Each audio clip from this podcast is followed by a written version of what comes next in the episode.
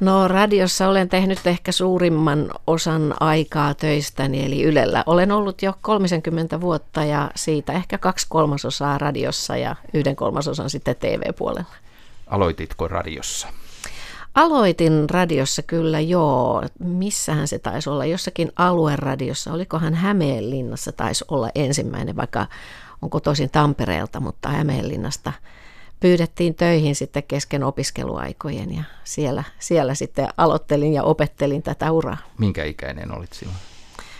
No kyllä, olin jo parikymppinen siinä yliopisto-opiskelujen opiskelujen keskellä, että toki olin tehnyt radiota jo aikaisemminkin, että, että ihan tuota, mutta se ei ollut varsinaista työtä eikä ammattia, että, että jo 70-luvulla, kun, kun tuota, mietin vähän uravaihtoehtoja, että haluaisinko toimittajaksi vai ehkä lentoemännäksi tai johonkin kielialalle, niin tuota, sitten innostuin radiosta ja, ja tuota, kun tykkäsin paljon musiikista, niin sitten tuli tämmöinen purkkapop yhtye The Sweet Suomeen käymään mm. Helsinkiin konserttiin, niin minä ja kaverini sitten soit, kirjoitettiin ulla ja Aaltoselle, eli Umalle, joka toimitti tämmöistä nuorten ohjelmaa Poppeli, että me halutaan päästä The Sweetia haastattelemaan. Ja sehän onnistui, me tehtiin semmoinen tunnin ohjelma Uman avustuksella, se oli aika jännä aika huipulta olet aloittanut sitä. Niin, 12-vuotiaana.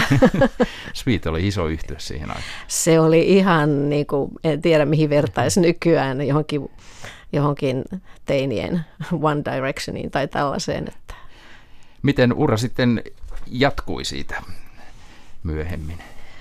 No eihän tuossa iässä nyt vielä ole ihan varmaa aina, että mm. mihinkä, mihinkä sitä loppujen lopuksi haluaa, mutta kyllä mä sitten hakeuduin siitä siitä lukion jälkeen yliopistoon ja, ja tuota, kyllä se toimittajuus vaan sitten kiehtoo. Semmoinen, kun on semmoinen perusutelias ihminen, että haluaa tietää vähän kaikesta kaikkea, tykkää matkustella ja tavata ihmisiä ja luki paljon silloinkin, niin, niin tuota, se oli aika semmoinen itsestäänselvä tai helppo ammatinvalinta. Mm. No hypätään tähän päivään. Mitäs nyt teet sitten tällä hetkellä? No tällä hetkellä on itse asiassa aika jännät paikat, sillä tuota, mä siirryin radiouutisista nyt tuonne aamu-TVn puolelle just tuossa kuukausi sitten ja tällä viikollahan tuo aamu-TV on uudistunut, kulkee nimellä Ylen aamu.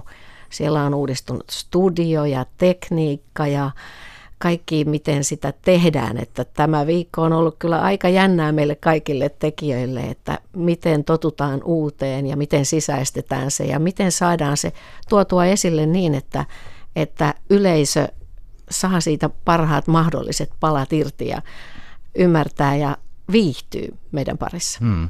Muutokset tuottavat aina palautetta. Onko tullut jo paljon palautetta tässä? Aivan hurjasti on tullut palautetta, että että kaikki kyllä luetaan hyvin, hyvin tarkasti ja mietitään, mutta sehän on mahdotonta tietysti niin kuin reagoida sillä sekunnilla, niin. kun joku sanoo, että hei tuo ei toimi, niin sitten täytyy miettiä, että hetkinen toimiiko vai eikö toimi ja miten sen saataisiin paremmin toimimaan ja katsotaan, että kuinka paljon jostakin asiasta tulee palautetta, että olisiko tätä syytä muuttaa, mutta että kyllä tällä perussabluunalla, että kyllä nyt maailma vaan muuttuu, se vanha studio ja systeemi oli kyllä ehkä, se oli kotoisa, mutta ehkä meidän on pakko mennä kohti sitä, sitä nykyaikaisuutta kuitenkin. Ja olet tuottajana tässä ohjelmassa. Mitä tuottajan tehtäviin kuuluu? Millaisia niin, no, tuottaja on vähän semmoinen joka paikan höylä. Eli mm. periaatteessa tuottajan vastuulla on suunnitella se ohjelma.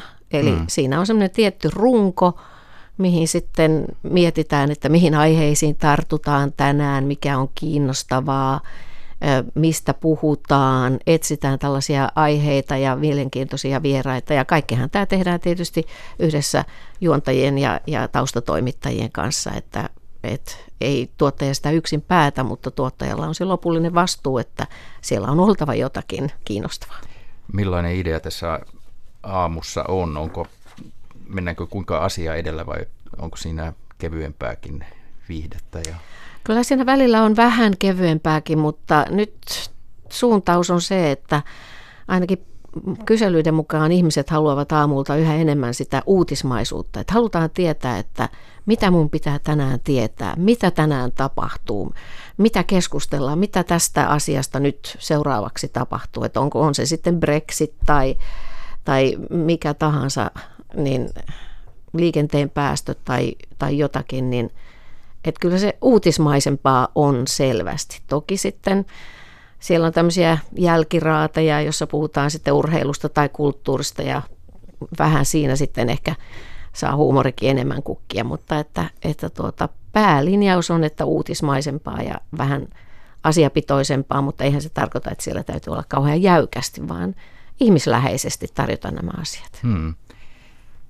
Mitä tämä varhainen lähetysaika vaikuttaa? Voiko siinä jo tykittää raskaita rankkoja uutisia vai vaikuttaako se mitenkään tähän? Mm, kyllä se, siis no maailma on mitä on, että vaikka yrittäisi löytää niitä positiivisia uutisia, niin kyllähän nyt esimerkiksi nä, tämä ihmissalakuljetus tuolla, tuolla Pohjois-Irlannissa tai Britanniassa, niin, niin se on ollut tämän aamun yksi suuri keskusteluaihe. Turkin ja Syyrian äh, sotatilanne – tällaiset tietysti vaikuttaa siihen. Jostakin Brexitistä nyt ehkä sitten voi jo löytää komediankin aineksia, mutta että, että emme me välttele, jos se on vaikea ja surullinen aihe, niin täytyyhän sitä voida mm. käsitellä. Kyllä ihmiselämään kuuluu skaala, tunneskaala laidasta laitaan.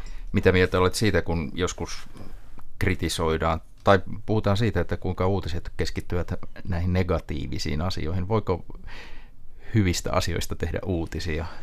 Kiinnostavatko ne? Hmm. Uutinenhan yleensä määritellään, miten se määritellään, että se on muutos johonkin edelliseen, että, että, että monesti vaan tupataan liikaakin, myönnän sen hyvin, tuomaan esille juuri epäkohtia, koska tavoitteena on tehdä tästä maailmasta yhä parempi ja parempi. Se vaan tietysti unohtuu monesti näiden ongelmien raportoinnissa, että, että kaikkien tilastojen mukaan me ilmeisesti elämme nyt melkein parasta aikaa maailmassa on, on vähiten sotia, köyhyyttä ja niin poispäin, mutta että sitä, sitä ei tietysti välttämättä tule aina ajatelleeksi, että ehkä olisi syytä etsiä vielä aktiivisemmin näitä positiivisia uutisia. Hmm. Olit ollut sekä televisiossa että radiossa. Miten radio- ja televisiotyö eroavatko ne paljon toisistaan? Kyllä ne eroavat.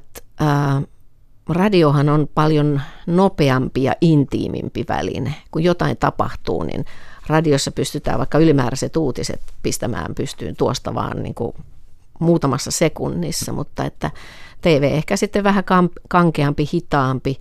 Toisaalta tv on tietysti se kuva mukana, mutta, mutta monesti sanotaan, että radiossa on parhaat kuvat, kun pystyy itse kuvittelemaan sen ja, miettimään siihen erilaisia ulottuvuuksia siihen asiaan. Lähdetkö vielä valmistelemaan huomista lähetystä vai millaiset työajat sinulla?